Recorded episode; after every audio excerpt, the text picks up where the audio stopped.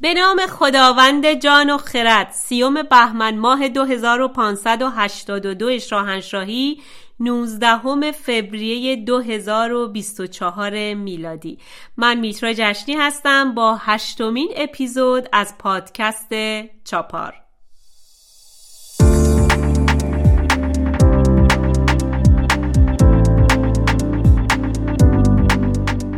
حتما دوستان این روزها از گفتگوی همسر نخست ابوبکر بغدادی با تلویزیون الحدث شنیدید. شبکه تلویزیونی الحدث متعلق به عربستان سعودی پنجشنبه 26 همین ماه تصاویری رو از گفتگو با اسما محمد همسر نخست ابوبکر بغدادی منتشر کرد که بسیار جنجالی شد.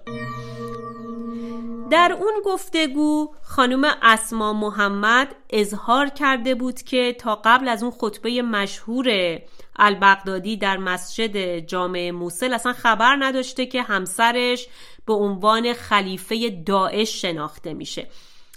گفته بود که همسرش آرزو داشته خلافتش رو تا روم بکشونه و همینطور ادعا کرده بود که از ازدواج البغدادی با یه دختر بچه عراقی خیلی قافلگیر شده و حتی دختر دوازده سالش رو هم شوهر داده و اطلاعی از این موضوع نداشته. همینطور از برخی از خصوصیات اخلاقی البغدادی و رفتاریش گفته بود از جمله اینکه مرگ همرزمانش باعث ناراحتی البغدادی هیچگاه نمی شده ادعا کرده بود که اعضای داعش تعداد زیادی یتیم و بیوه بر جای گذاشتن که خب این صد درصد ادعای درستی هستش و قبلا هم بهش پرداخته شده در اخبار. اما یک مورد خیلی جالب بود در گفتگویی که این خانم با الحدث انجام داده بود که من دیدم کمتر در شبکه های خبری بهش پرداخته شده. اما یک فردی در توییتر به نام آقای احسان آریان که تحلیل های جالب جنگی معمولا می به این نکته اشاره کرده بود و اونم اینکه خلافت داعش با پرداخت پول به پیشمرگه های کرد عراقی مسیرش رو به سمت سوریه باز کرده. این مطلب برای ما ایرونی ها اتفاقا باید خیلی مهم باشه چون ملت ایران تاوان بسیار سنگینی بابت ادعایی که سپاه قدس کرده یعنی نبرد با داعش در خارج از مرزهای ایران مخصوصا در سوریه پرداخت کرده. قبل از به هلاکت رسیدن قاسم سلیمانی توسط نیروهای نظامی آمریکا به دستور پرزیدنت ترامپ در بغداد. می‌دونید که قاسم سلیمانی بارها و بارها رهبری نبردهای مختلفی رو در سوریه در دست داشته بود و بهانهشون هم این بود که با داعش دارن مبارزه می‌کنن. با همین بهانه تونستن که مقابل مقاومت نیروهای ارتش آزادی بخش سوریه بیستند و همینطور آتش جنگ رو در خود سوریه شعله ورتر کنند. این روزها که اسرائیل تصمیم گرفته که پایگاه های جمهوری اسلامی رو در خارج از مرزهاش مورد هدف قرار بده بعد از فاجعه هفتم اکتبر میشنویم که پایگاه های مختلف سپاه قدس در سوریه و همینطور در عراق مورد بمباران و هدف پهپادهای اسرائیلی قرار می‌گیره. اینها سالهای سال هزینه های بسیار سنگینی رو برای نگه داشتن نیروهای نیابتیشون در سوریه و در عراق انجام دادن. به بهانه مبارزه با داعش دربهای کشور رو به سوی مهاجران غیرقانونی مخصوصا افغانها گشودند تا بتونن از اون طریق سربازگیری بکنن. لشکر فاطمیون گروه شبه نظامی نیابتی هست که توسط خود جمهوری اسلامی و مستقیما با هدایت و حمایت مالی جمهوری اسلامی و سپاه در سوریه سالها مستقر بوده. و همینطور خانواده اونها و خودشون از منافعی که دولت جمهوری اسلامی برای اونها در ازای جنگیدن در سوریه زیر پرچم سپاه قدس تأمین می‌کنه اینها برخوردار هستند در داخل ایران و همینطور در جاهای مختلف. مورد دیگه ای که بد نیست به اون اشاره بشه جنایت های داعش هست مخصوصا در کشوری مانند عراق. بارها راجع بهش صحبت شده از جنایت هایی که در حق ایزدی های عراق اینها انجام دادن. اما یک تجربه شخصی من دارم از یک دختر خانوم ایزدی در کشور آلمان. این خانوم ایزدی در زمان نوجوانیش توسط یکی از همین فرمانده های خلافت داعش به اسارت و بعد هم به کنیزی گرفته میشه. بارها و بارها مورد تجاوز قرار گرفته بوده مورد شکنجه قرار گرفته بوده. حتی در معاملات برد فروشی خرید و فروش شده بوده و در نهایت تونسته بود که خودش رو به آلمان برسونه. بعد از مدتی که در آلمان ساکن شده بود شوربختانه در یک روزی که برای خرید از خونه خارج میشه با یکی از کسانی که مدتها کنیزیشو می‌کرده و مورد تجاوز جنسی و همینطور آزارهای فیزیکی و روحی توسطش قرار گرفته بوده در خیابون روبرو میشه. و بعد که به پلیس مهاجرت آلمان و پلیس امنیت مراجعه می‌کنه متوجه میشه که اون فرد هم اعلام پناهندگی کرده و در کشور آلمان پناهجو هستش. این دختر به عراق بازگشته بود و در مصاحبه ای که با یک روزنامه آلمانی زمانی که عراق رسیده بود انجام داده بود گفته بود که اگر قرار باشه جای امنیت نداشته باشه ترجیح میده که این ناامنی در کشور خودش براش باشه نه در یک کشور بیگانه که دربهاشون رو به عنوان پناهجو به روی اون گشودن. اما همزمان به روی فردی که باعث فرار اون از میهنش شده هم دربها باز هستش.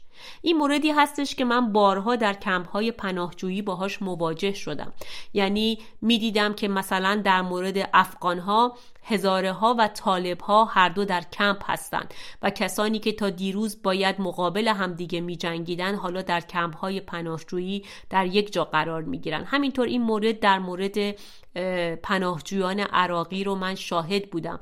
کسانی بودند که جز ارتش پیشین عراق بودند یا کسانی بودند که از داعش گریخته بودند و پناه آورده بودند و بعد در خود کمپ ها با چنین مواردی مواجه می شدن که با فردی که مثلا علیهش می جنگیدن حالا در یک کمپ پناهجویی باید قرار می گرفتن و خب خطرات و جنجال ها و هواشی خودش هم داشت. اینم یکی از موزلاتی است که واقعا غرب نتونسته حلش کنه. زمانی که اینها می‌خوان دربها رو به روی پناهجویان غیرقانونی باز بکنن و یا دربها رو به روی پناهجویان عموما باز بکنن به این نمیاندیشن که این لشکری که وارد کشورشون میشه قربال شده نیست و ممکن هستش که دوست و دشمن و مظلوم و ظالم با هم وارد کشور بشن.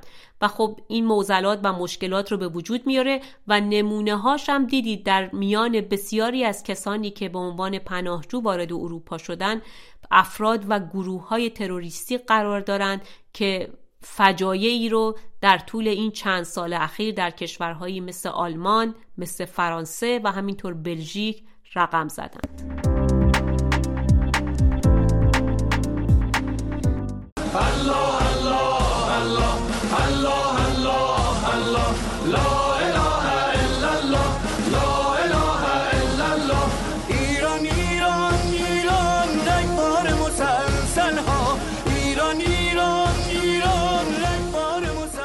باز هم بهمن بهمنی که پیش از آمدنش آغشته به خون بیش از 600 تن از شهروندان بیگناه ایرانی بود که زنده زنده در سینما رکس آبادان سوزونده شدند و پس از آمدنش هم از پشت بام مدرسه رفاه تا زندان قصد و پس از اون در تابستان 67 و کوی دانشگاه 78 و سال 88 و سال 96 و سال 98 و تا جنبش ملی ایرانیان در سال 1400 خورشیدی و حتی همین سال گذشته جان هزاران هزار ایرانی رو بلعید. و حالا هم در خبرها خوندیم که یک پاکبان بخت برگشته از بالای پل آبر پیاده توسط فردی به پایین پرتاب شده به خاطری که طرف فکر کرده که در سال روز 22 بهمن پاکبان قصد اهانت به پرچمهایی رو داشته که از اون پل آبر پیاده آویزون شدن. یکی از دوستان اون پاکبان گفته که فردی ناگهان از خودرو پیاده شده و به سمتشون اومده بدون هیچ مقدمه ای با همکارشون گلاویز شده و بعد اون رو از بالای پل به پایین انداخته. اون فرد ادعا کرده که بلا فاصله به سمت شخصی که حمله کرده روانه شدن و تلاش کردن که اون رو از کاری که داره انجام میده مانع بشن. اما قاتل تهدید کرده که اگر به دنبالش برن اونها رو هم به پایین پرت خواهد کرد و بعد هم سوار اتومبیلی شده و با همراهانش فرار کرده. پرچم هایی که به مناسبت 22 بهمن افراشته شده بوده. فرد قاتل پس از دستگیری ادعا کرده که من فکر کردم مقتول قصد اهانت به پرچمهای جمهوری اسلامی رو داره و می‌خواد اونا رو از بین ببره. من حتی به پلیسم زنگ زدم و موضوع رو گزارش کردم اما نتونستم که آروم بگیرم و از ماشین پیاده شدم و پس از درگیری با مقتول اون رو از پل هلش دادم پرت شد پایین و جان داد. این انگیزه برای قتل یه انسان واقعا شوکه کننده هستش. ولی خب زیر پرچم جمهوری اسلامی مگه ما امنیت داریم؟ اما جوزف گوبلز زمانه محمد جواد ظریف که خودش یکی از عاملان فتنه پنجه و هفته دوباره در پی اظهار نظری درباره خیزش ملی مردم ایران و هزاران جاویدنامی که در تمام این سالها به قتل رسیدن گفته که خیال می‌کردند با چهار تا شیون حکومت ساقط میشه. آقای ظریف از رستم شنیدی فرزند زال و رودابه. از هفت خان گذشت. کیکاووس رو از بند دیو سفید نجات داد. با افراسیاب و اسفندیار جنگید و به خونخواهی سیاوش برخاست. از کاوه آهنگر شنیدی؟ نماد ظلم ستیزی. پهلوانی که از میان همین مردمی که تو فکر می‌کنی فقط چهار تا شیون بلدن بزنند برخواسته. بعد از دستگیری دو پسرش توسط زحاک برای خوراندن مغز اونها به مارهای روی دوشش قیام کرد. اون پیشپند چرمی خودش رو به عنوان پرچم بر سر نیزه کرد که به درفش کاویانی قرنهاست مشهوره. کاوه به کمک فریدون رفت و که پدرش رو به دست زحاک کشته بودند سپاهی از مردم ایران تشکیل داد. به جنگ زحاک رفت و زحاک رو شکست داد. از خود فریدون چی می‌دونی آقای ظریف؟ فریدون محبوب ترین پادشاه شاهنامه. کسی که موبدان خبر تولدش رو وقتی برای زحاک بردن و بهش گفتن که قرار هستش که این پادشاه نسل تو رو بر بیاندازه تمام هم و غمش رو به کار برد که فریدون رو از بین ببره. آبتیم پدر فریدون توسط زحاک کشته شد و مادرش فرانک از ترس کشته شدن فریدون توسط سربازان خوناشام زحاک او رو در بیشه ها پرورش داد. فریدون در کنار کاوه آهنگر برای خونخواهی پدرش قیام کرد و با کمک کاوه زحاک رو شکست داد. بعد از زندانی کردن زحاک در کوه دماوند بر تخت پادشاهی نشست. کسی کو هوای فریدون کند دل از بند زحاک بیرون کند.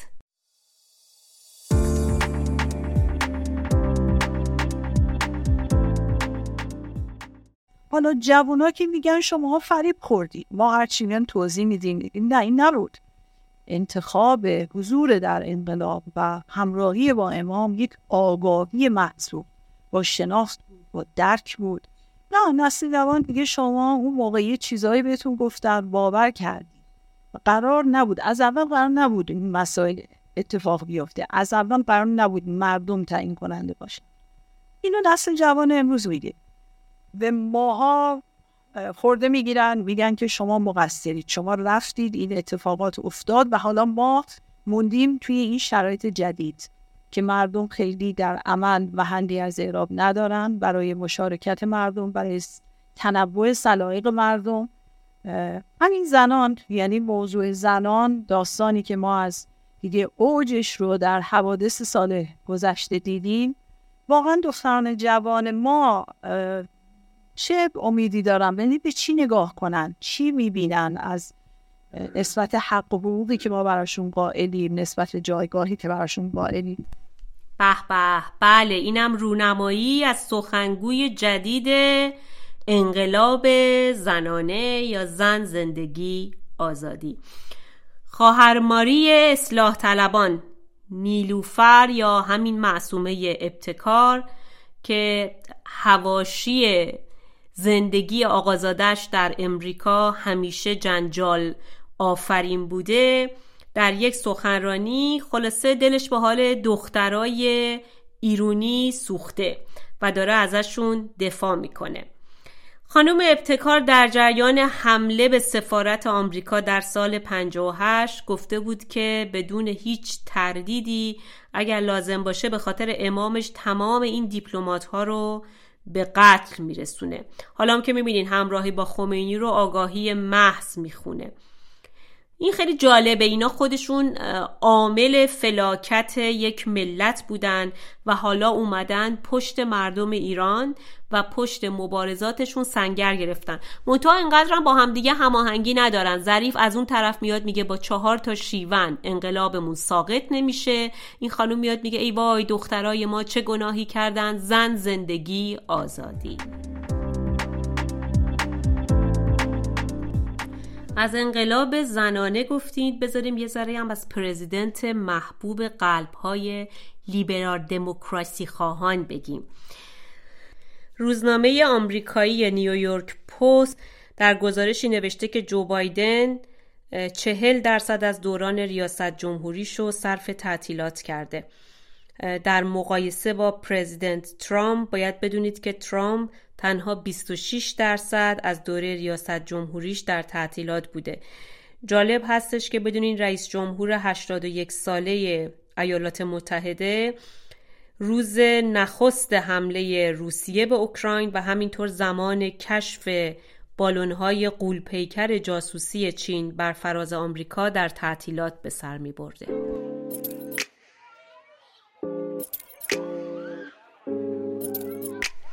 خبر دیگه ای که این روزها زیاد به چشم می‌خوره اعتراض ملیگرایان به حضور خانوم معصومه علی نژاد در کنفرانس مونیخ هست.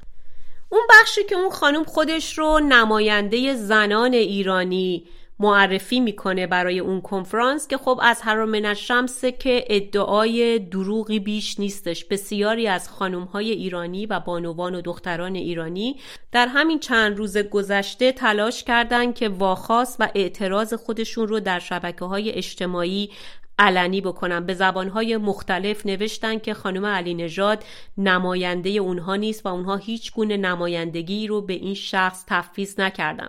من حتی اطلاع دارم که برخی از ایرانیان ملیگرا به محل برگزاری کنفرانس رفته بودند و با وجود سرمای شدیدی که حاکم بود به صورت حضوری به این کنفرانس اعتراض کرده بودند.